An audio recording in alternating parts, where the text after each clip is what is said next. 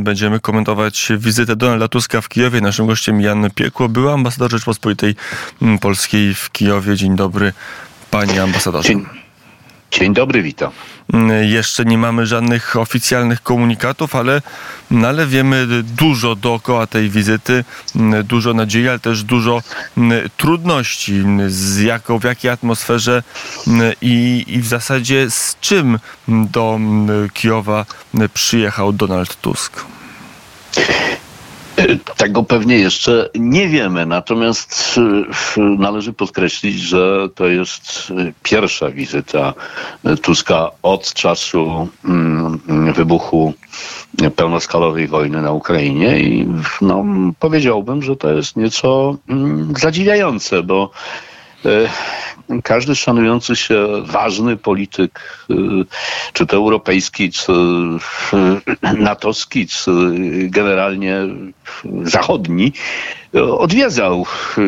Nawet Boris Johnson, jak już nie był premierem, to był chyba ze dwa razy na Ukrainie. Więc no, to jest oczywiście pozytywne, że Donald zdecydował się pojechać w tej chwili do, do Kijowa, ale to, że dopiero teraz, no to jest zadziwiające dopiero teraz, ale może długo się zbierał, bo, no, bo te, te, te teraz ma z czym przyjechać. Może to będzie dyplomatyczna bomba, panie ambasadorze.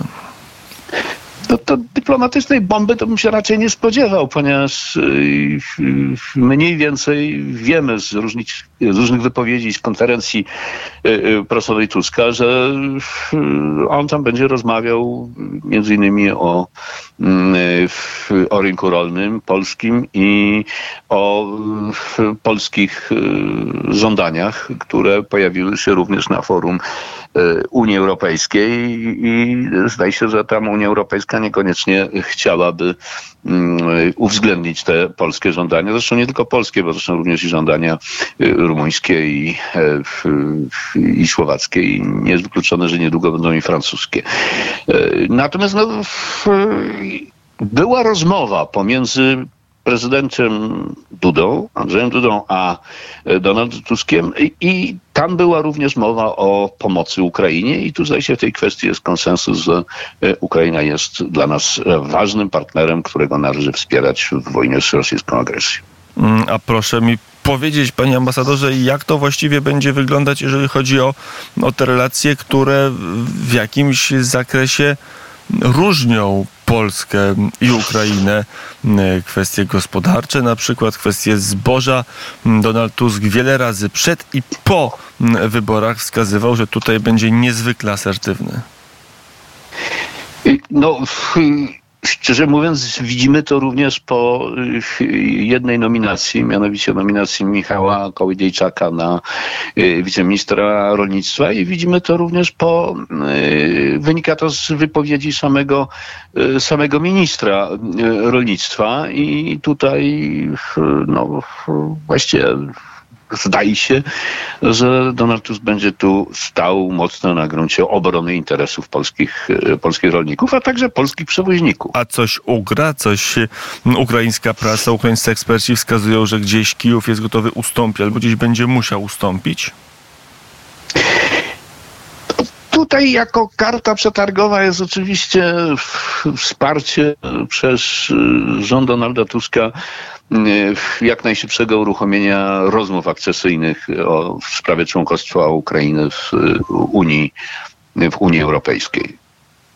Czyli, że tutaj Polska, co Donald Tusk może powiedzieć, albo, albo ugniecie się w, w kwestii zboża czy produktów rolnych, albo my będziemy blokować waszą drogę do Unii Europejskiej, to sobie trudno wyobrazić.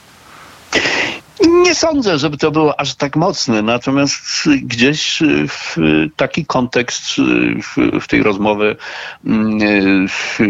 nie do końca w ten sposób wypowiedziany może zaistnieć.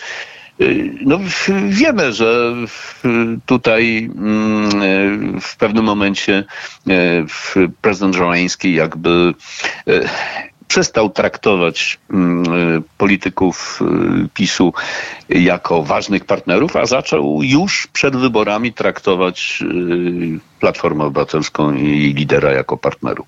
Mm, a dlaczego tak się stało? Na co liczył? Bo to mm, za tym musiała stać jakaś też kalkulacja, czy, czy, bo nie wyobrażam sobie, żeby jakieś osobiste preferencje. To była kalkulacja polityczna, obliczona na, na ewentualną, w miarę sprawną i szybką akcesję Ukrainy do, do Unii Europejskiej, co jest oczywiście no, praktycznie niemożliwe, ponieważ o tym będzie decydować i nowy Parlament Europejski i nowa Komisja Europejska, która będzie zupełnie inna prawdopodobnie od tej, która, która jest w tej chwili podobnie jak i, jak i Parlament Europejski. Więc y, jakby też, nie wiem, być może Kijów zapomniał, że prezydent Duda, prezydent Duda będzie miał jeszcze właściwie nadal swoją kadencję jako, jako prezydent i może wpływać na przebieg, na przebieg polityki w stosunku do Polski, polityki w stosunku do Ukrainy. Mm, to teraz e, pytanie, mm, czy my właściwie wiemy, jaka też wróćmy, czy my właściwie wiemy, mm, jaka to będzie e, polityka wobec Ukrainy rządu Donalda Tuska. Co, co właściwie Donald Tusk powiedział przed tą wizytą i co może dać jeszcze, bo wydaje się, że w wymiarze militarnym Polska już nie jest w stanie w, w sposób bardziej wydatny wspierać aktualnie Ukrainę. une Jak, go za, o to, jak Donalda Tuska o to zapytano podczas y, konferencji prasowej, to było chyba ostatnie pytanie zadane przez, mm, przez y, dziennikarza z Polsatu, no to Tusk był niezwykle wstrzemięźliwy. Tak jakby nie dysponował wystarczającą wiedzą i jakby no, nie miał jeszcze jakichś sugestii od swoich doradców, którzy się tym tematem Ukrainy u niego mają, e, mają zajmować. No, ja myślę, że dla Donalda Tuska w tej chwili kwestią priorytetów to jest y, mm, zgarnięcie mediów, kontrola nad mediami, y, sądami, załatwienie wszystkich spraw wewnętrznych, a temat Ukrainy to jest gdzieś y, odsunięty. Natomiast co jest istotne i co jest ważne, to to, że to rząd PiSu stworzył przy współpracy oczywiście z NATO, Amerykanami, Brytyjczykami, innymi krajami Unii Europejskiej też, mm, hub logistyczny, czyli właściwie coś, co jest już już kroplówką y, życia dla, dla walczącej Ukrainy. Mówię o granicy polsko-ukraińskiej, o lotnictwie, o lotnisku w Rzeszowie, o zbudowaniu tam y, całego systemu wspierania Ukrainy i no, ważne jest, żeby to po prostu trzymać, y, pielęgnować i żeby to wspierać. I nie sądzę, żeby w tej kwestii mm, Donald Tusk i jego rząd miał inne pomysły. Mm, to teraz y, przejdźmy na, na krótką chwilę. Mam dosłownie dwie minuty y, do rocznicy, która dzisiaj przypada 22 stycznia, y, rocznica, kolejna rocznica wybuchu powstania styczniowego. Powstania, które no, jak żadne z innych powstań w Polsce świętowanych jest także powstaniem, które odwoływało się do do ponadnarodowej tradycji Rzeczpospolitej i wprost mówiło o, o tym, że jest wspólnym powstaniem dla Białorusinów, dla, mm, dla Ukraińców i też w pewnym sensie dla, dla Litwinów.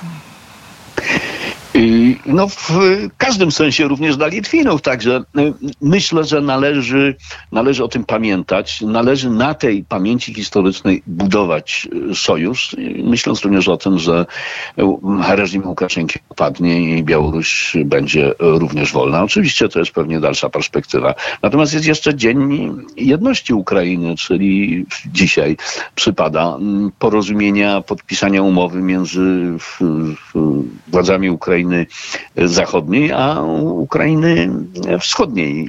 I to jest też ważne święto, również symboliczne. Więc ta symbolika jest gdzieś w tych naszych wzajemnych stosunkach bardzo ważna jest istotna, ale można nad tym budować. To jest jakaś historia, która pokazuje wspólnotę między Polską, Litwą, Białorusią a Ukrainą na Ukrainie. Zaczęto to na Litwie e, obchody są już bardzo wyraźne, no na Białorusi z racji reżimu święto czy wspominanie powstania styczniowego jest zakazane, a na Ukrainie? Y, Na Ukrainie, jak byłem ambasadorem, to y, udało nam się również z y, ambasadorem Litwy i z ambasadorem potem Łotwy y, świętować rocznicę y, powstania styczniowego w, w twierdzy w, w, w, w Kijowie. Y, I z tego, co widziałem, to nadal jest tradycją i myślę, że to jest ważne, żebyśmy po prostu to utrzymywali. Mm, I żeby na tym budować. Jan Piekło, polski dyplomata, były ambasador Polski w Kijowie, był naszym gościem. Panie ambasadorze, dziękuję bardzo za rozmowę. Dziękuję również.